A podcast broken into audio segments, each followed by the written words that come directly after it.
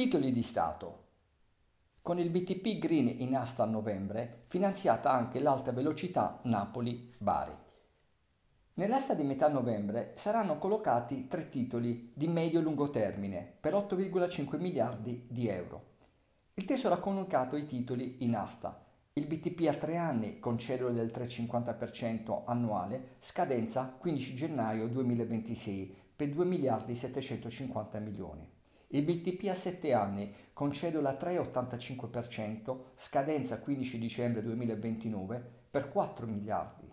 E il BTP Green con cedola del 4%, pagata in due rate semestrali per un importo in collocamento di 2 miliardi. Scadrà il 30 aprile del 2035. I BTP Green emessi nel nostro paese sono due e servono per finanziare spese positivo impatto ambientale. Tra i fondi destinati ai trasporti del BTP Green vi è anche il finanziamento per l'alta velocità Napoli-Bari.